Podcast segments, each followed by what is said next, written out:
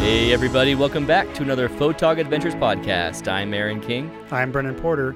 With families and day jobs, we know it's hard to find time to get out there with your camera. So, Brendan and I joined together and made the commitment to go out consistently and build up our landscape and astrophotography portfolios. We live in Utah and are lucky to have so many beautiful landscapes all around us. Not only do we have five national parks right here in Utah, but we are only a day or less drive away from 30 other national parks. So we created photogadventures.com, this podcast, and our YouTube channel to chronicle our adventures. Come along with us to amazing places and learn from our mistakes and our successes. We hope that you will get out there too and have a photog adventure of your own. It's episode 100, 100. Oh my gosh, that is amazing. We're in triple digits. Who wants to celebrate with a little bit of noise with me? Sounds like a bunch of like weak, kind of ill coyotes are nearby. I'm joined by four of our awesome admins, Rob, Daryl, and uh, what's your name, Dan, and then Brent. All these awesome guys are hanging out with me right now. What's your name? And now 100 episodes have happened, it's a great number to be at. and we're joined today by our admins and Jeff Harmon. Hey, Jeff Harmon. Hello. The one and only Jeff Harmon, the Jeff Harmon bump that gave us everything that we needed to get started. So we wanted to have Jeff mm-hmm. Harmon on here to celebrate episode 100, talk to him about his work, his stuff that he's going to do down at createphotographyretreat.com. If you're going down to that, he is presenting and has workshops there. So talk about that. We've also got the admins. I asked them some questions that I'm going to ask Jeff Harmon as well. And so let me go ahead and piece in that part of the conversation with Jeff. But first, Jeff, in the beginning, and guys, we've mentioned this before, in the beginning of the Photog Adventures podcast, it was a big difference before the Jeff Harmon interview of December 4th, 2016 mm. to after. And to put into perspective, Brendan and I were considering maybe not doing the podcast and focusing only on the YouTube stuff or focusing only on writing things for the website. And then we had interviewed Jeff, and as we're making this decision, we noticed our stats change. Yeah, I mean, we had a sat down and had a serious discussion of we Uh-huh. were really, really considering killing the podcast. We just barely got started. It took a lot of time back and then we had too. talked to Jim Harmer. Mm-hmm, mm-hmm. We basically did a consultation with him, Jeff, talking about what Photog Adventures was, what we were doing already with YouTube, the podcast, and the website. Right. He recommended I ditch the YouTube channel and the podcast, honestly, uh-huh. Right, and just right. focus. And so when we were thinking, okay, well, are we getting in over our head? Yeah. We've definitely been in over our head Yeah. for the last two years. but what should we do? Should we keep going with the podcast? And has just barely started. We, we like doing all of it so much, though. You know what I mean? Like, it, Yeah. it's hard as like killing one of your babies. It's like we can't kill one of our babies. right. And we knew there weren't many people listening, but it was fun still. Mm-hmm. It was a lot of fun. So, to put into perspective, that transition from December 4th before, so before Jeff Harmon's interview, from September 8th until December 4th, 2016, in total, our listens were 957. That's just in So for three months, total listens, not even a thousand. Not even a Right. thousand Yeah, listens for yeah. three months. The stats after Jeff Harmon were 6,730 listens. That wasn't feeling nice at that time. Yeah. yeah, really nice. And and this the, the information of what it felt like that day. I'm holding my podcast stats app and sitting on the bus, coming from the train, heading into work in downtown Salt Lake, and seeing that. Drug what- in grudgingly, looking forward to work. Oh yeah, I hated it every minute heading there. That whole three months of 1,000 listens total, I was seeing 100 listens in the same day. I was mm. seeing his podcast, specifically the interview with Jeff Harmon, was up to several hundred. And then we were seeing other listens. And I found out by listening to Photo Taco more mm-hmm. that he was recommending us to his listeners. He was saying, if you guys haven't listened to this podcast yet, try it out, Photo mm-hmm. Talk Adventures. Mm-hmm. So, Jeff, I wish you could see us right now so that you can see us bowing to you and thanking you. You recommended us. Why did you ever try to be so nice? Well, I, I, I it, there, there is room in the world for every kind of podcast there is, and mm-hmm. and I, I like I love it too. I love the the medium. I love podcasts in general, and I think it's starting to get a much broader foothold now than when we were, you know, when you were starting and when when I was getting into it, and and like Jim's experience that you know that that's a little bit older now at this point, and I, I do think it's mm-hmm. growing and mm-hmm. developing.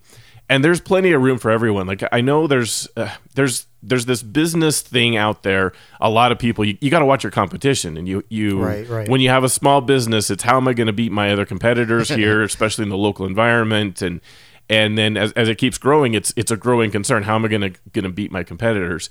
And it's just a little different in podcasting, at least for now it is, because there's so much room for it. There's so many listeners. Really, what we have to do with podcasting is we have to to advertise podcasting itself. We've got to get it so that people know what it is. The the average person in the U.S. at least, I, I think it holds for a lot of the world, still doesn't even know what a podcast is. Uh, on Yeah. average, they don't even know what they are. It's true because people often watch our YouTube videos and say, "Oh, I just saw you on the podcast." I'm like, um, right. Right. YouTube's not podcasting. Yeah, yeah so so it only helps me to get people more interested in podcasts and and the genres that you like with with photog adventures you guys talk you you're you're more of a niche you're more of a, a a thing there where it's it's getting out and having these adventures and going and doing these mm-hmm. these really cool landscape kind of shoots. And mine isn't exactly in the same space so it was no problem at all to be like hey yeah these guys do a great job with it. If this is what you're interested in you should go check it out and I, I mm-hmm. do that with all of them. And I, i'd love to get it on, on other shows too. Cross promoting is is huge and, and oh, just yeah. helps everyone grow their audience. So it's it was great It was awesome of you. Another way to put it into perspective is that we created our admins of the Facebook listener group by choosing the first six people that jumped into the group on their own, on their own volition. After we mentioned it mm-hmm. a couple times on the podcast, they joined up. And I asked them later on, so how did you guys find out about the podcast? And I believe it was unanimous, but maybe let's just say most of them uh-huh. said it was through the Photo Taco podcast mm-hmm. they had all heard about us through you. So friggin' amazing. Jeff. You were a huge bump.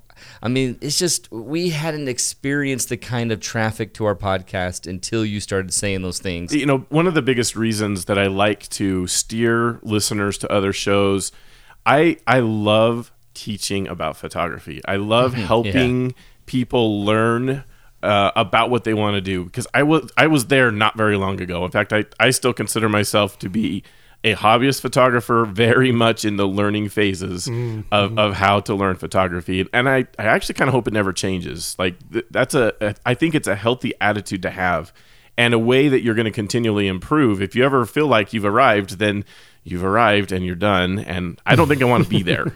I want to I want to always be improving and getting better at it.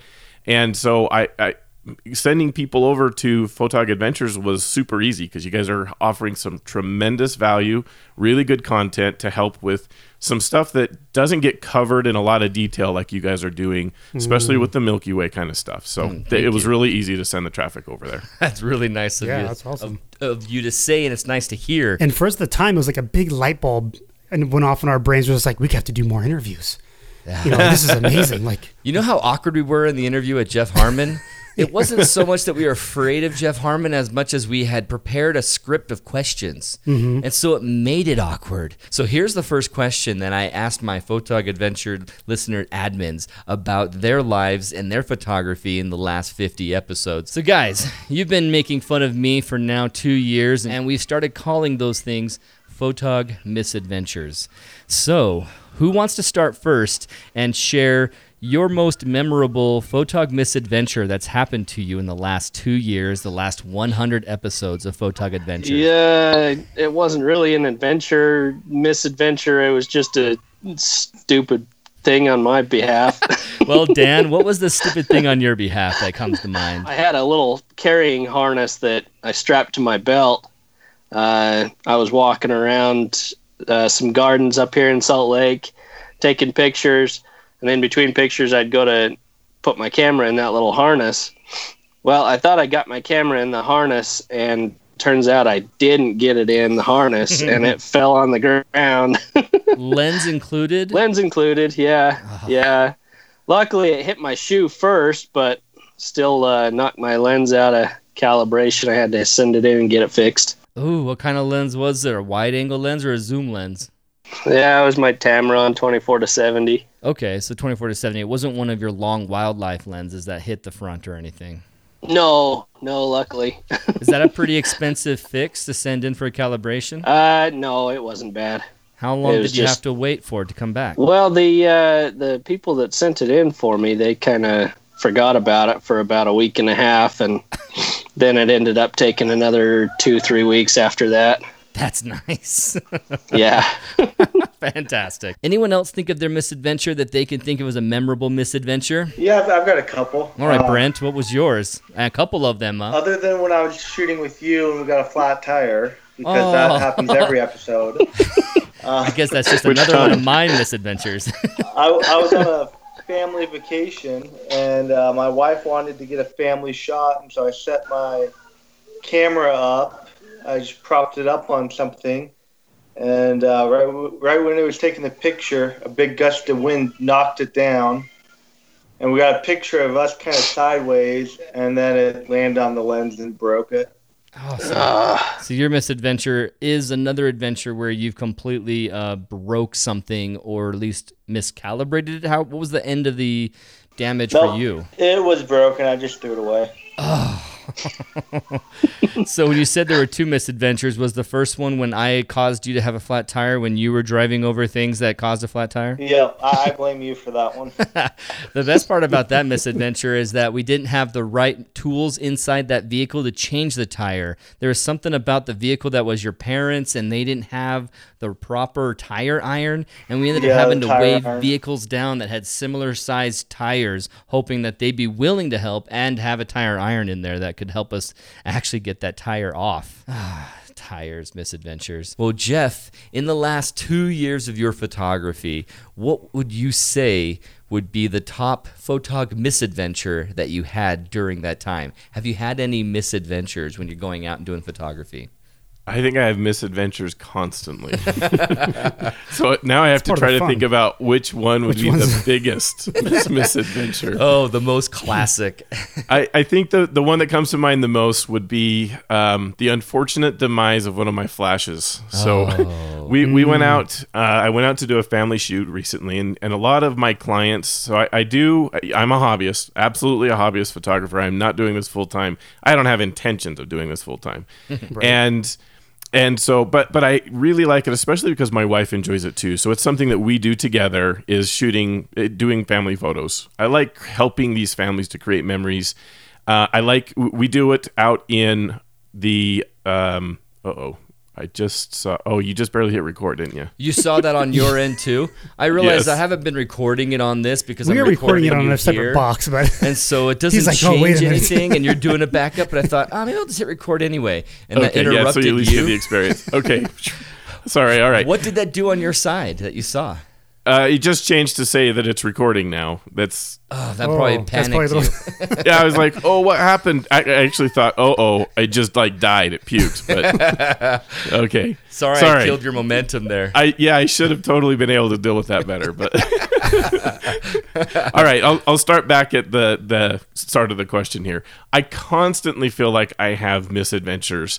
It uh, they it's so deciding which one is going to be the problem. Which one am I going to do? So I think we should talk about the the demise of a flash that I had recently. Um, not a professional photographer. I have no intentions of being a professional photographer. I'm a hobbyist. I like being a hobbyist it's a it's my it's my retirement plan actually. I, I want to do this when I retire and Awesome. I want to have it be fun. I don't mm-hmm. want it to have it be a business and drudgery and and a job. So I I don't have any intentions of changing it. I, not that if anyone does, that's great. Whatever your goals are, fine. But for me, this is not what I want to do. so so uh, but we we do family photos, my wife and I, because it's something we do together.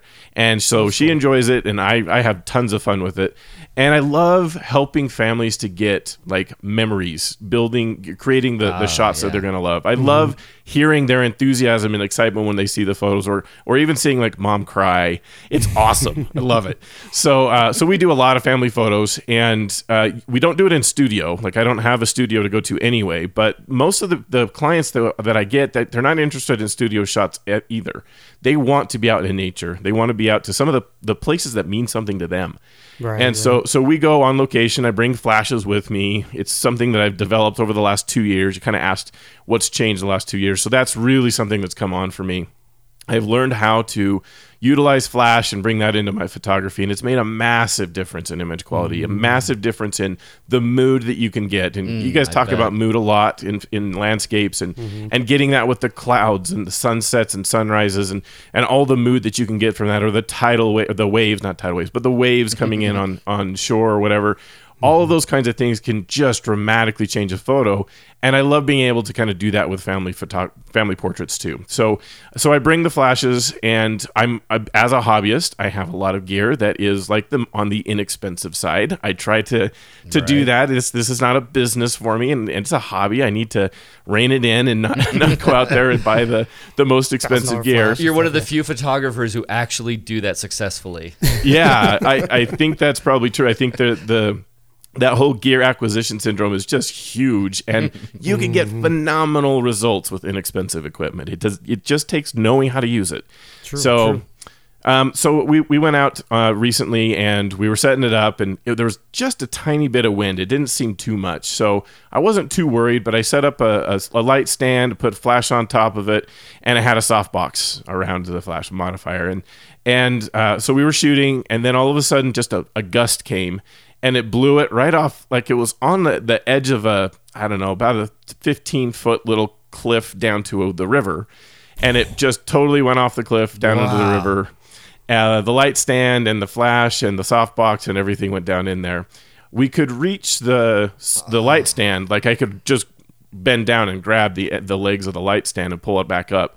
But the flash came off of the light stand, and so so it was down in the river, and we couldn't we couldn't really get to it. The river was big enough that uh, you know none of us were dressed to go get in that river and, and go try to get that thing. So there is still a flash in the river Oh man. at, on location here, and. And now I had to recover, so I was glad I had an extra flash. First of all, I had an, another light stand that I'd brought in. I always, I always think like, man, I overpack for this like crazy. I have so much stuff that I bring with us, and we barely use it. And uh, so I was really glad that day that I, I looked totally professional in front of the family because they're like, oh, I'll just grab this out and we'll put another flash on, and here we go, we're ready to go again. like you've been here before. This isn't your first rodeo, and you Yeah, looked yeah. awesome doing it. How did it ever fall in the first place? Just a gust of wind? Yeah, just the gust of wind caught the softbox and just blew it over. Uh, What I needed to do was put a sandbag on the light stand so that it would stay, and I didn't do that. So I didn't even have a sandbag with me that day. Oh man, we've all been there where we expect our gear to stay where we put it, and then suddenly a mm. gust of wind in Iceland throws your tripod over, and your Sure. camera and lens takes a big hit on the L bracket that has now bloated the bottom part of my 5D Mark IV. So mm-hmm. yeah, feel ya on the surprise gusts of wind, especially Right. the really powerful ones. Dang. yeah. Ugh. Yeah. Well, Photog Misadventures has been almost synonymous with the podcast. People- right, right. People have been enjoying hearing the things that we do stupidly. And it's a weird thing to hear because you find out that the podcast is interesting because we're making mistakes. But with all the other things we're doing on our show, on YouTube, on our podcast, we're trying to repeat the things that are working. Well, then when we find out what's working is that we keep making bogus, stupid mistakes. We're like, wait, we're not going to try and ever do these things on purpose. No, it's just life. You know, it's just yeah. we're just hoping other photographers can hear that and listen to that or see that and be like, oh, okay, well, I don't feel so bad now. I've like been you're not the only ones. You know? Yeah. everybody has these issues. Exactly. I think I've learned that if, if we're even if we're headed to the same place, I'm never driving with you guys. We've heard that joke many times. Oh my gosh, we have really lost all credibility on safe drivers. We never had an accident. Our tires just never make The it. tire stores love us though. Tire companies should be sponsoring us. Yeah, sponsored by your local tire repair, Photog Adventures. so let's jump over to the admins and hearing some more of their misadventures. So Daryl or Rob, did you guys think of a misadventure that you wanted to share? I got a couple. I love how that comes Few across. Rob's months- got a few for all of us. A few months back, I uh, was up looking for some burrowing owls and wasn't really anticipating on doing much hiking around that day, so I decided not to uh, wear my hiking boots. So instead, I was wearing my, just my normal around town shoes, which are basically flip flops with canvas rather than the typical like little flip flop straps. I understand that. And out in the desert, I went out to kind of just look for the uh, burrowing owl den because I wasn't seeing any around. So I walked out a little ways, and as I was walking back, I managed to find a hole, twist my ankle up pretty bad. And as I went down, I kind of threw my camera forward a little bit, just and kind of as gently as I could. Well, in the process, the lens hood dug up a whole bunch of dirt. And while I'm laying there, kind of recuperating, my buddy I was with comes over, picks up my camera and lens and everything. And instead of uh, tilting it down to make sure that the uh, no dirt was in the lens hood, he tilts it back to look at the front element of the lens, just coating it with sand and dirt. so it's not like it's muddy, but he just covered it in everything that maybe was just barely touching your lens. Now your entire front element's covered in that dirt. Scratched Yep. up at all? Any scratches? Nope, didn't scratch it any, and didn't hurt the lens any. Everything was fine, other than my ankle being jacked up, and it still gives me problems sometimes. But Oh, And you're down one friend. Are you down one friend? well, he hasn't been out with me since. was it because of the strong words you used when he went out there and touched your camera? No, I was nice to him about it. That's good. When I was with Rob and we were doing some photography, he put a soda can on top of the vehicle and a bunch of lenses. And then as we put everything in the car and went in, we drove off a little bit and something on the top of the vehicle rolled all the way down it and went to a crash underneath the vehicle. And my heart sank as I'm picturing one of Rob's, you know, 100 to 400 millimeter lenses or his 7200 or what else he had with him at the time. I'm like, that just went for a, a ride and then went and fell, hit really hard. Whoa, crap, don't drive over it. And it turned out it was just his monster drink that was the one that went over. But that big can and the way it looked, I thought it was a lens going over, and that freaking scared the heck out of me. So. And Aaron, Aaron was panicking, and I couldn't figure out why he was panicking so bad because I knew it was just my energy drink. he really likes energy drinks. He feels really bad for me. you made it sound like you had a couple of uh, misadventures that you wanted to share. Did you have another one? Yeah, so my other one was uh, just this last weekend. I was out at uh, Yeah? Oxbow Bend in Grand Teton National Park, and we we were photographing sunrise, and the light was hitting the peaks between the Grand Teton and Mount Moran there. And so we needed to move a little bit further down along the riverbank to get a clear view of those peaks. They were kind of behind some trees. The three of us that were there all decided to run, kind of run down the riverbank to get a better angle. And I'm leading the way. We come across some mud. I stopped to kind of assess. And then my buddy and the other guy we were with end up going through the mud, no problems whatsoever, just a little sloppy. So I decided to go for it and just sank right up to my knees. Was it your first step that you sank, or was it a few steps in and you found that perfect spot that had just so much more water? Probably my second step. How high did you say? knee deep. knee deep and you're a tall guy so that put you pretty deep we see some we've seen some pictures in the admin group showing at least what's happened and you had a big muddy thing that someone was holding what was that That was my boot after digging it out. Because uh, to get out, there was no way I was getting it. The mud did that suction thing that I'm sure a lot of people have experienced with getting stuck in the mud, where there was no way my feet were coming out with my boots still attached. how did you ever recover the boot again i would have thought that it's just goodbye boot at that point I uh, convinced my buddy to go digging, you've got some good buddies and then he was nice enough to uh, take him down to the river and rinse him off for me too. Nice. I'm So he replaced the buddy couple that you took on the last adventure. Something like that. photog misadventure so then daryl did you have any stories of misadventure in the last hundred episodes Yeah, actually, um, I think I mentioned this on a previous episode, but uh, last year I was in uh, my first trip up to uh, Banff National Park in that area, and I was at uh, Natural Bridge, uh, shooting around, moving. Uh, it was in the afternoon or late morning. A bunch of big tourist bus uh, showed up, so I uh, I picked up the camera. I left the camera attached to the tripod, and that was my tragic flaw. Um, moved it uh, went to move it was had one hand on uh, one tripod leg slipped um, on some rocks, and because the now the camera was top heavy because I had it in my hand, everything went back and hit the hit the rocks. This is the second to last day of my trip there, and I was completely hosed. Camera was was done. Oh. Uh, lens lens turned. Come to find out, the lens was broke too. I had to send that in separately, but Camera body and lens both broken, unusable. Yep, I was done. I spent the rest of the time in, in my uh, hotel room sulking. Oh, no kidding. Oh, oh man. my gosh, how many bags of M&Ms did you go through during that time? No, and I couldn't eat. I was just too distraught. oh my gosh, that sucks so bad. It's second day of the trip too, and going out to Banff. Uh, it hurts. It Sec- hurts. Second to last day. Oh, so that's better. Yeah. Still, you Yes. spent the last part of that trip feeling terrible, and then probably worrying about the cost. Was it pretty Yep. pricey to get everything back to normal? Yeah, I sent it into MPS. I think. Yeah, I don't remember the exact price, but it, it wasn't cheap. But it wasn't. It was, it was a lot cheaper than buying another camera. So, and it came back looking brand new. Oh my gosh. So they do a really nice job. Phew, thank goodness. Well, my own misadventures, you guys have heard many of them, but one that we haven't really talked about in the podcast that happened recently was my very helpful efforts in making sure that the van in Iceland had some fuel in it. And of course, I didn't I didn't know that that van was a diesel engine. I thought that that van was a regular engine.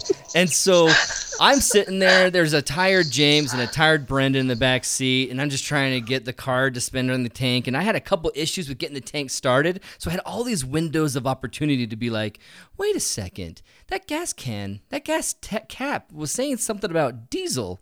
And I don't know what it was saying. Maybe I should read it this time. No, no, I just kept going. Finally got the pump to work after going in the station and back out. I mean, I had some good open opportunities to realize my mistake. And I filled the tank from what was about one, I'd say there's one sixth of a tank left. I filled the rest of it up with regular unleaded. And as we're pulling out of that gas station, it just seemed weird. It just drove a little weird. And as we're kind of thinking about what could be wrong in the back, James says, You filled it up with diesel, right? Well, no, I did not. I filled it up with unleaded. Pull over, pull over here. Just pull over right now. No, no, no, right now. Pull, pull, pull. And I'm like, okay, okay, I'm pulling over. Turn off the car, turn off the. And we flip the switch. The thing turns off. We're now at the middle, middle of a section that is about to be one of those roundabout, like little tiny roundabout, and you're going around it. And I'm off to the right and kind of in the way, but we just had to stop immediately because we did have some fuel. And the hope was that I didn't pull any of that unleaded through the fuel injection system and having that get jammed up and we spent the next hour waiting for a tow. Then we spent about an hour and a half to two hours waiting for them to take everything apart blow it out and then that entire tank of gas that, ex- that one of the most expensive parts of our trip all of that got thrown away and we had to drive right back to the same dang gas station where i filled up wrong and fill it back up again. So not only did brendan's card take the first hit of the gas then he bought the correct gas and we paid for the repair which was about $300 and so we went from spending just a little bit of money too. all of a sudden we spent 400 American dollars just like that. All because Aaron King thinks diesels have to be giant trucks, right? That's the only thing that takes diesel. as as soon as you said fuel in Iceland, I knew exactly what you did. 'cause over in most other countries, most vehicles run on diesel. I had no idea. I mean, I'm not a car Even guy. little cars. Even little cars have diesel, so I've completely flubbed that up. So, Brendan, I gave my story a little bit when I was sharing with the admins, and you guys heard it here. But, Brendan, what is your most, like, what's the standout photog misadventure that you've had the last 50 episodes? Wow. I I'd probably say uh, after I just got a new car, Oh, that's really sad. then we started going on the freeway, and all of a sudden we hit this clunk, clunk, and and then the car died. Yeah, Like the engine had to pull over off. on the exit or the on ramp. Yeah, and it's like, what the heck is this? So we actually uh, actually had a little prayer, have, hope for to hope. To, to pray for safety We as we drive like about we're just like 15 we more have, hours. we have to drive forever we got a week long trip it's like yeah let's uh, hope this works out And it did. and it did. It worked the whole entire time, except for just on the very last leg in the desert of Idaho And to before Boise. To give uh, credit to Brendan, guys, anyone who's out there listening to this thinking, well, of course Brendan destroyed something, or of course Aaron and Brendan did something crazy stupid. We're not stupid. We've spent through all the locations in Oregon that we went to Mm-hmm. looking for a car auto shop because we were going to fix or check whatever it was. like there was an engine light, been. and we were trying to repair based on the engine light, and it just wasn't. The, the car is just stupid. Whoever built the car was stupid. So, the, the, the, what happened was the oil was low the entire trip, and we didn't know it. It never indicated it that. never indicated that. And it also never occurred to us to check. Check the oil because the oil had just been changed kind of recently, and so yeah. So that was a bum deal. So it turns out in the desert, what happened to it in the end? You were taking a got- nice little nap, and I woke you up telling you some bad news. Yeah, you're like it just stopped. It just stopped because well, I woke up because because all of a sudden we're like decelerating, and the engine the car's just stopping. So Aaron, Aaron pulls over, and then we got to spend a 105 degree uh, temperature outside. Uh, it was couple hour wait for the uh, tow truck to come. that was fun. That was probably the worst, I think. It was on Yeah, our way out of the trip too, so you're thinking we got to hurry and get back. That's one of the reasons why I ended up getting fired is because I said I'll be back on this day to work, and because of this, we were stuck in like Boise an extra day. Yeah. I didn't get into work until two days after I promised I'd be back. Yeah. and I didn't tell everybody because I also didn't care. So part of the reason was I didn't actually update them and say, "Hey, you know, I'm going to be late." I was just like, "I'll get there when I get there." that was my attitude. That's why I deserved to be fired. Maybe so my- dead engine and a fired Aaron. yeah, And uh, maybe Photog Misadventure for me was just that I had lost my job thanks to Photog Adventures. yeah, maybe So just not caring enough. the admins shared a lot of stories too that Rob was talking about f- dropping a lens and having his friend pick it up and run the sand and dirt all over the front element of the lens because the way he Oh, recovered man. it from the ground, he like dug up sand and then you go. lifted it. Like- it wasn't that he scratched it against the dirt down. He scratched, he picked it up, but it just kind of flung all the dirt that could have been there in the lens hood and flicked it up onto the front Oh. element. So the whole thing was covered. And then the rest of the guys shared chances of when they've dropped a lens, dropped a camera, broken camera bodies, broken cameras, uh, lenses, and so it's just photog misadventures, man. We all have been there where we've damaged something pretty pricey. Yeah, I mean, if you're out there doing stuff, some stuff's gonna happen. Stuff is going to Yeah. happen. Okay, guys, I want you guys to think right now while we take this break. I'm going to ask you when we come back, what was your favorite picture that you've taken in the last 50 episodes? So if you can think back to a year ago when we did this last episode, when we hit number 50, what's your favorite picture that you've captured? So let's go ahead and take our first break of the podcast. We'll come right back and we'll talk with our admins of the Photog Adventures listeners group. Hey, welcome back to the Photog Adventures podcast. We're here with Jeff Harmon, and we want to talk to him about his Create Photography Retreat course that he has coming up in Vegas. Uh, Jeff, tell us a little bit about that and what you plan on doing. What are you doing out there? Yeah. So, well, first, let, let me just plug the conference in general Okay. because th- this is it, it is a I think a pretty unique thing in in the country, at least in the U.S. So that there's plenty of conferences. There's there's all sorts of photography conferences, uh, events that you can go to. Most of them are pretty expensive, like thousands of dollars to attend. Right. Just for the ticket for the conference, not including your travel most of the time, or the hotel, or food, or any of that. And with the Create Photography Retreat, that's a really big objective is to make it affordable for like the average person, the average photographer, the hobbyist right. The photographer hobbyist, right. to be able to get to the conference and um, and it, so it's it's very accessible and so that I think it's it's four hundred and seventeen dollars is the ticket. If you go as of the recording of this podcast if you mm-hmm, go to mm-hmm. create photography retreat that's it. It's it's I know that sounds like a lot to some to some people but it as conferences go that is extremely inexpensive. It makes it very accessible. It being in Vegas too helps because a lot of people can travel there by car um, if you can't, it's it's inexpensive to get flights to Vegas. Those are usually pretty Oh, inexpensive. yeah. Yeah. And then while you're staying there, you have uh, accommodations that are pretty inexpensive. So overall, it is a really tremendous opportunity because of, of how accessible it is. And then if you've never been to a conference, I really just want to encourage you to go. If you have never been around like 400 people who are just super passionate about photography, then it's a totally new experience. I didn't expect it. The, the Create Photography Retreat, the first year it was there, was something I had never done before either.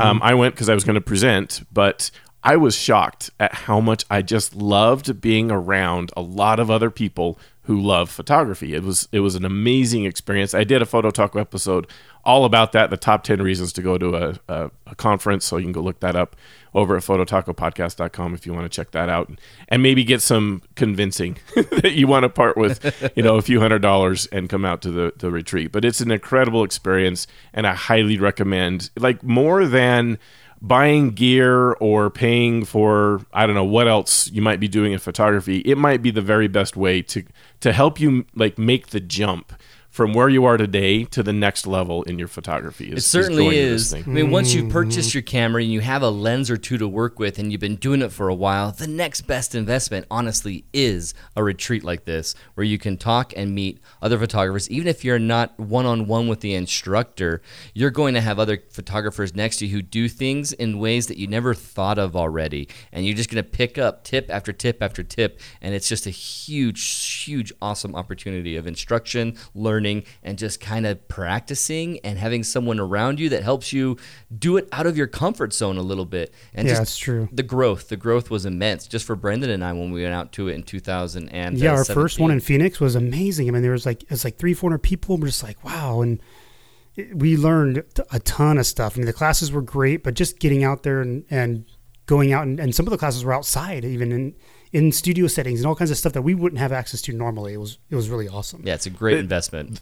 The culture of the conference is, I think, different too. Now, again, I haven't been to a lot of them, so I, I can't say, but my impression is a lot of other conferences you go to, you have some major heavy hitter instructors, like really top of the line instructors that you're going to hear from during the session you might attend, but they're not really accessible outside of that. Mm-hmm. Right. And and then the other people that are there they're like they're viewing each other as competitors. We talked about this earlier. They're viewing each other as competitors. There's not a lot of of getting together and mingling and sharing ideas and helping each other or a- any of that that's there. Mm. It's not for the beginners for the most part. Most of them are, are more advanced techniques. And so a lot of people feel intimidated going there, especially if it's your first conference. You're like, I don't know anything compared oh, to these people. I don't know what I'm doing, and and they just don't get as much out of it as they could. And I, and we're trying so hard with this with this conference to make it be accessible number one and then the culture being one of everyone's here to improve everyone's here to help each other. Mm-hmm. and even if you don't get time with the instructors which we try to do the instructors try to spend a lot of time with everyone at the at the conference at the retreat.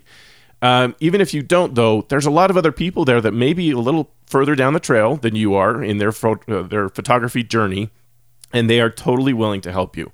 If you're going out to a shoot, and we have lots of opportunities at the retreat to shoot things, to different, various different things, landscapes, portraits, all kinds of, of experiences that you can have.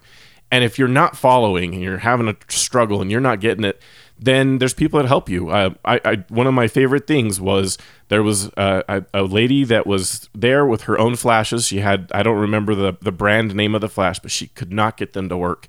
Mm-hmm. And I tried to help her for a little bit. We tried turning radios on and off and trying to get them to sync up. And and I thought uh, I think there's something's wrong with these. I don't know what's going on, but here, why don't you just take this for a second? I, I, let her have my flash controller. I already had the flashes set up for a portrait, and she cried because she oh, was wow. she was so like, oh my gosh, I can't believe someone was willing to help me like this right now, mm. and make it so that I could still have this experience even though my equipment failed. Oh, and and it was I loved it, and that's the attitude that we have at the retreat. So I really highly encourage everyone you know, get it for a Christmas gift, something like that. Oh, but but go buy those tickets and come join us in Las Vegas. It's really really fun to, to be there. Seriously. Now for for what I'm going to be doing, my plan, and I don't have it all finalized. I wish I did so that we could have it all like a link and everyone could go sign up. no worries, you got plenty of time until March 28th or 30th. You're good. Not really, but I I'm uh, I hope I can make it all happen.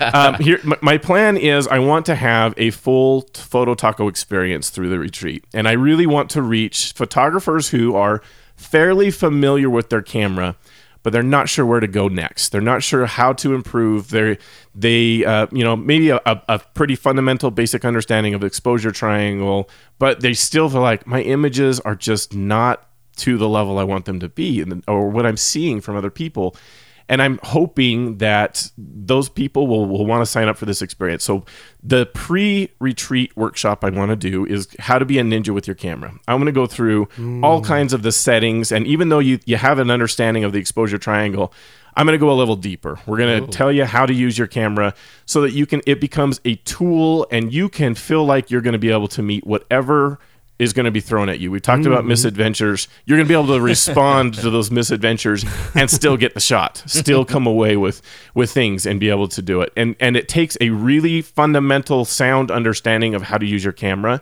Um, most of the people I've taught the course a few times now, and I've had a lot of people come in and say, "I already know all of this. I'm, I'm really just wanting to know, you know, one thing or the other, whatever it is." And then as we go through it, they're like, "Yeah, I actually didn't understand exposure triangle at all." Like, "Oh, I didn't understand it that way. I didn't really get it. I didn't really understand it. Now that you've gone through it the way you have, uh, yeah, that's that's different, and that's really going to help me.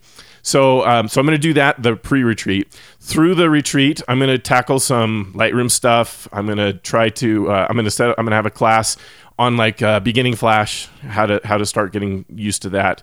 So some of those those kinds of courses, um, stuff that that will help after you've had the the camera instruction, adding on a little bit there, and then the end. I'm going to have a post retreat class that is all about Lightroom, how to use all everything in Lightroom, how to go through it beginning to end, so that you can get the very most out of your photos. We're not going to go to Photoshop from Lightroom; that's a whole separate deal. Oh, yeah. you can do so much in Lightroom that it's it's super powerful. There's True, some newer features that I think a lot of photographers don't even know, like range masking, for example, that's Right, that's right. been added recently and is so so helpful. So anyway, Yeah. we're, uh, that that's my plan. I'm going to offer a full photo taco experience aimed at those that are just needing a little help to take where they're at and get to the next level. Well, that's awesome. I think that's one that I'll be attending if I'm not teaching at the same time. Yeah. And if, if you aren't going to be there, like you said, I've done a lot of photo taco episodes on the topic, so much that a lot of people think I should call it Lightroom Taco instead of Photo Taco. But but, but uh, you you can go check out phototacopodcast.com, search in the show notes, and and it, uh, pretty well any Lightroom topic that you've you've got questions on, I probably have an episode on it at this point. So, so you can go That's check that out, search the show notes, and, and find those episodes. Yeah, seriously, if any of you out there listening are not already fans of Photo Taco or have oh, never Oh, yeah. heard of it, get out there and listen to it. You can find Jeff Harmon on the Master Photography Podcast.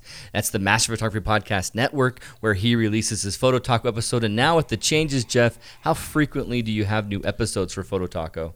Yeah, so I'm doing Photo Taco once a month. And I, I really want to get to the point that I do it more frequently than that. I have so many show ideas and so many things I want to cover. And Right. and uh, I get feedback from so many members like, I, I wish you'd talk about this or that. And I probably like, you know, 10 or 15 suggestions a week of, of shows that people really want to have me do. And uh, just with my family situation, I got I have teenagers that are super active and there's too much stuff going on for me to be able to do it more Right, frequently right. than that. I, I mean, I, on average per episode, I spend about 18 hours of prep time and, and processing time and everything Wow. uh, building these things. Yeah. Uh, a lot of research goes into them. There's often, as someone asks for a show, I'm like, I have never used this. I don't know what this is. I don't know how you do it. And so I, I'm spending a ton of time going into it. And then because I, I'm going to do a, an hour long deep dive into the full detail of whatever it is that that we're doing. So uh, so it takes a lot of time, and I love doing it. I just don't have time to do it more than once a month right now. Right, right. Understandable. Wow. I'm hanging out with our Facebook admins. These guys make up Photog Adventures, and all of them are priceless like assets of Photog Adventures, and they've been helping us out since the beginning. And just just before the break, I said, "What was your favorite picture you've taken in the last 50 episodes?" And Dan and Daryl spoke up first. They both know what they're thinking. So Dan, let's start with you. What was your favorite image? Tell us quickly where you took it, how it went capturing it, and why it's your favorite. So I've I've taken a lot of pictures that I've that I've liked, um, but it's it's rare that as soon as I pull it up and do some quick edits that I that I really really like the shot. Uh, and so this last uh, week ago today, actually, I was up in Grand Teton um, at Jenny Lake. I was just on my way home from work up there. stopped in first thing in the morning. I was the only one there. Pretty much everything's closed down up there, so all the tourists are gone. Had the whole lake to myself. Awesome. Um, it was dead calm, perfect reflections on the water, some low clouds moving in down at the base of the mountains, high clouds just barely covering the peaks, and then little rays of sunlight hitting uh, different spots on the mountain. Um, so I tried a few different shots, did a pano, and then uh, did one vertical uh, with one of the peaks right in the middle, and put my polarizer on so I could see the rocks at the bottom of the lake. And it's it's kind of like uh, I don't even know where it's taken the the multicolored rocks in the lake uh, shot that a few people have taken. It's similar to that, but uh, not so multicolored. Hmm. But you can see all of the rocks in the water leading up to those reflections of the mountains and the clouds, and definitely one of my uh, one of my favorite shots. Dan right now is staring off into the distance, having like this moment of zen, I am, talking I'm- about the picture, and so he I want, really I want to go back. Daryl, you said you knew what picture obviously was your favorite the last 50 episodes. What was it? Probably Moraine Lake up in. Uh, I've been to Banff three times in the last year, so um, first time to Moraine Moraine Lake is uh, is awe inspiring. If you've ever seen it, it's a very turquoise colored lake. First time I was there, I got there I think at 5:30 in the morning. I was the second person there. Uh, fortunately, I was the second person there because the uh, the route up to the to where you where most of the shots are taken uh, it was obviously pitch black, and I just followed the uh, the other people up. So I was the second person there, and uh, just an absolute awe-inspiring area. It's turquoise uh, water with mountains in the background. Even though it was July, there was still uh, snow on the mountains. It was it was pretty impressive. And you called that Pretty lake awesome. Marin Lake or Marine Lake? Moraine Lake. Moraine Lake. Awesome. like a Yeah, it's- glacial it- moraine. Ah, it's okay. almost- It's a beautiful It- lake. I went there a number of years ago. Yeah, it's only open from like uh, June through uh, November because it's it's uh, a good 20 minutes down from the Lake Louise area, and um, it uh, it gets covered in snow. The road gets covered in snow. They don't even bother plowing it. They just Hmm. let it sit for the for the winter. That's So it's only When I went there, I, I thought it was more impressive than Lake Louise myself. I, I totally agree with that. And Lake Louise is so busy with so many people right there hanging around. It's kind of like an amusement park compared, I bet, Moraine. Moraine Lake gets incredibly busy. By nine o'clock in the morning, they have to shut the road down. Oh. Well, yeah, there's there's so few parking spots. Um, it's actually been on the Canadian, I think, twenty dollar bill twice. Well, that's awesome. Now, Rob and Brent, you guys are thinking about what your favorite shot was. I'm having a hard time deciding between a couple. It's been a pretty good year for me. awesome. Um, and it's all for different reasons. The first one that comes to mind is a shot I have of a short-eared owl, and the shot is I, I don't think I've really shared it anywhere on social media, but Your favorite looking- image you maybe have not shared with anyone yet.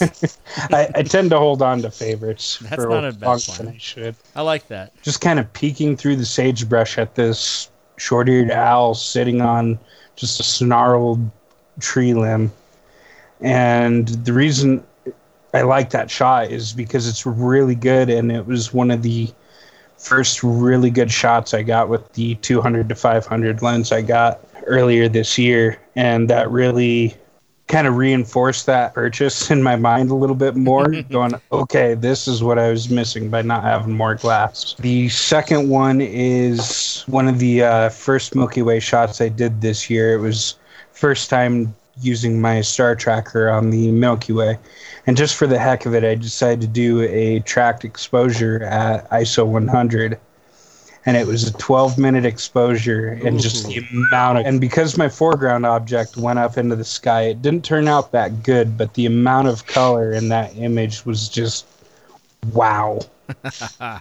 Awesome. Hey, Brent, did you have an idea of what your favorite image was? What was it? Where did you capture it? How did it go? My favorite image um, is from Panther Creek Falls in Washington. Oh, I think I've Um, seen I went up- there. I went up there last year. I mean, the image itself, I didn't do anything special, but I got up there really early, and it's kind of a, a pretty nasty hike down to it. And I was alone for probably three or four hours in the morning shooting every composition I could think of. And on one of them, I, I hiked down, there's two falls. I hiked down to the lower one, um, and I found a viewpoint where you could actually see the upper and lower falls in one. So you get a giant cascading falls at the top, leading down into a triple falls, Oh, down into another little small one with some fallen wood in the foreground. And to me, I mean, I didn't do anything special with the shot, but it was just such an impressive scene that I really enjoyed it. That's a place that I've had on my list for quite a while. I'm hoping I can take you with me when I go. Those cascading falls in front of you can be so beautiful, and I'm jealous. I'm jealous of that shot. Thanks, guys. Thanks for taking the time. Thanks for hanging out. We'll go ahead and take our last break of the podcast, and we'll come back. We'll be talking with Jeff Harmon and your own Brendan Porter. Well, you've been awesome to hang out with us on our episode 100. We want to talk about before you go what was and what is your standout favorite image that you have captured in the last two years? I say two years because it's been about two years since we've interviewed you on yeah. December 4th of 2016. And so it could be any picture between then and now that stands out as that's my absolute favorite. Where were you? How did the capture of the image go? And then why do you feel that it is your favorite image? Okay, so uh, you can see it in the listeners. Uh, if you go to JS Harmon Photos, um, so Jeff Susie is why it's JS Harmon. JSHarmonPhotos.com slash landscapes. And I, I have my my my top landscapes that are, are out there. And the I, I prioritize them by my favorite. So it was really easy. I just pulled up the site and went, okay, yeah, that's the one I like the best. and and the the first one's one that I think you guys have seen already because I, I, believe you did a, a, an episode where I shared this one with you guys Zion, before. Yeah. Yeah, this is Zion National Park, and um, so the story behind it, I was with my my family on vacation there. We were just checking out the park, and um, and so we we hiked a short little, I think it was almost a mile to get to this little lookout point, and uh, and you know the most of my my daughter was complaining the whole way on the hike are we done yet she wasn't excited about it. it's a fun it hike and to get there though it, it, was yeah actually I, I kind of enjoyed enjoyed it sorry. And my kids my older boys they, they were liking it they were fine. And i'm dragging my massive backpack full of, of gear and lenses and everything. I had no idea what it was going to be like at the end and i didn't know what i needed so i brought everything. And mm. um, so we get there and I start setting up to take some photos, and already, like it, it was less than a minute. My kids are like, "Oh man, how long are we gonna be here?" like Dad's setting up. It's gonna take less Dad's than a minute. Gonna, he wants to take pictures forever, so I already knew. Like the clock is ticking. I don't have much time, uh, and it was it was not a beautiful day for taking the photo. It was in the middle of the afternoon. And it wasn't cloudy, it wasn't overcast, even though the photo has a, a nice, beautiful sunset in it uh, it was a normal, like blue sky, no clouds, very harsh shadows on all of the things that were there. And so I my I thought immediately like, well, this isn't going to be an impressive shot, but what I want to do is I want to capture as much detail as I can. So I'm going to do a pano, uh, a three tier, three line pano uh, to capture all this detail. I'm going to use a zoom lens. So I think I went to 200 millimeters on this and I just oh. panoed across the whole the whole scene, and and stacked it and panoed it, and um, I tr- I think I did some exposure blending too, just so I could have the shadow detail that I wanted, gotcha. and be able to do it. But I knew up front, like I'm not going to make this photo from the scene that I have today. This is going to be a composite. I'm going to replace the sky, and I'm going to make this a much more moody shot, and I'm going to make it feel like a whole different scene than what was real, what was there that day. So I, I knew in my head that's exactly what I was doing. So took all the, the photos, hoped I got it all so that I had enough overlap and, and could stitch this all together. And so to do that, I mean, I'm, I took tons of shots just to make sure I had yeah, it all. And if I remember correctly, you handheld the pano the whole time. No I did. Tripod. I handheld the pano. I didn't have time to get. So, I, so hard, I, felt yeah. like I didn't have time to get out the tripod and and really do this the way that I wanted to. So it was all just you know I, I did it in the space of probably about five minutes to to hurry and do this. So I took the shot and then I went home and stitched it all together. And, you know, very boring kind of shot that wouldn't be phenomenal or, or one of my favorites for sure. And then I, I took a winter sky shot. So it was still my shot. It wasn't uh, a, a, sky from somebody else. It was still my shot, but it was a winter sky from here in Herriman and uh, where it, the winter skies are just awesome from where I am in. Herriman. Mm-hmm. In in November and December, it's it's really cool. Plus, they're happening at day at times that are like really reasonable. you you don't have to get up at at five in the morning to go right. capture. Right, right. Yeah, it's the only benefit so, of the long nights. Yeah, yeah, it's it's awesome. So you can get sunrise and sunset. So I'm I'm often going out and capturing the sky and not because the rest of the scene, like you know, my my town here in Herriman with the power lines everywhere and and car roads and stuff. That's not you know gonna make it, but because I know I want to have some really cool skies to, to composite with. So uh, so this was one from from one of those shots. I took the sun sunset, I believe it was, and then I, I put it in the background and of course the two don't match at all like the the, the scene was a very bright mid-afternoon scene and this moody sunset scene wouldn't fit at all. So photoshop magic and you can you know take some of the colors and apply them over the top and change the shading and the shadows of things that are there and doing dodging and burning and stuff. So compositing them together. And I just I just love how it turns out that I think is pretty convincing as a composite that things match and it works well. So I was really proud of the ability I had to cre- to create my vision. I had this Yeah. vision mm-hmm. while I was yeah, out yeah. shooting. I knew exactly what I wanted to do, and then the question was, can I pull it off? Can I make this happen? And I I think it, it worked out. There's a lot of work and effort that went into making this your favorite image of the last two years. It's funny how something with the more effort you put into it, the more it kind of just resonates in your heart. Oh, It's yeah, just- yeah. The more you put into it, the more you get Yeah. Mm-hmm. out of it, and that's proof right here, Jeff. Absolutely. Uh, Yep. my, one of my favorite images of yours all time is that super moon, though. I'm seeing it on this page Yep. and seeing your work of bringing Yeah. that. You you had a 70 to 300 or 7200 for the moon. Yeah, I only have a 70 to 200, so that's I used a 70 the- at 200 millimeters. That Yep. looks so good on this hill. It's amazing. I love it's a great shot. Jeff, thank you so much for joining us and celebrating episode 100 with us. We have to have you on again soon just to talk about some other stuff and talk tech and learn oh, from Oh, you again. Yeah. Not wait until we're at episode 150 or 200. So Excellent. I'd be ha- happy to do it. It'd be re- lots of fun. awesome. We'll have you on much sooner than you think because now we're doing a Monday episode, guys, that is an interview episode and a Wednesday episode that's free and just as normal as it's been as it Mm-hmm. has been where Brendan and I are telling our photography adventure stories and interviewing some people. So we'll have a chance to interview Jeff Harmon again really soon. Maybe before the Create Photography Retreat and we can talk more about your workshops Oh, yeah. Yeah. once that they go Yeah, yeah. live. Sure. That'd be awesome. So Jeff, you've mentioned a few of places already, but if you don't mind just saying it again, where can people follow you, find you on the internet? Good question. So my my portfolio is at jsharmonphotos.com. You can see all the work there. Um, heavily dominated by family portraits now instead of landscapes, but but still still fun stuff that I, I like doing there. Uh, Facebook, you can find me Harmon Jeff, and on Twitter, Harmon underscore Jeff, and then uh, Instagram is Harmon Jeff too. Oh, right on. And again, if you guys aren't listening to the Master Photography Podcast Network and listening to Photo Taco when it comes out, please check those out and subscribe to them and follow Jeff there. Yeah. So, Jeff, we're going to have to have you back maybe before we do the top 10 or just do something collab- collaboration with you somehow with the Sure, top 10 sure. of 2018. That'd be a lot of fun. So, thank you guys. Thanks again. Brendan, before we end episode 100, is there anything else you want to add? Oh man, just thanks guys for listening. Uh, this has been tr- a tremendous journey. Uh, A hundred episodes for any podcast is a big deal, and so we are honored and grateful for your for your listens, for your uh, your participation, and for your patronage. Uh, thank you, patrons. You have made it possible for us to continue this podcast for the last year. I guess we've been on Patreon almost. It's oh, been okay, a while. Yeah, it's been a year since we've done Patreon. Yeah, and so thank you for your your support there. It's been huge. Um, without you guys, it'd been would have been really hard to keep going. So we really appreciate your support, and thank you. Yeah, absolutely. Thank you guys. Hope you guys have a good week. And remember, get out there and have a photog adventure of your own. Thanks, Jeff. Yep. hmm See ya. See ya.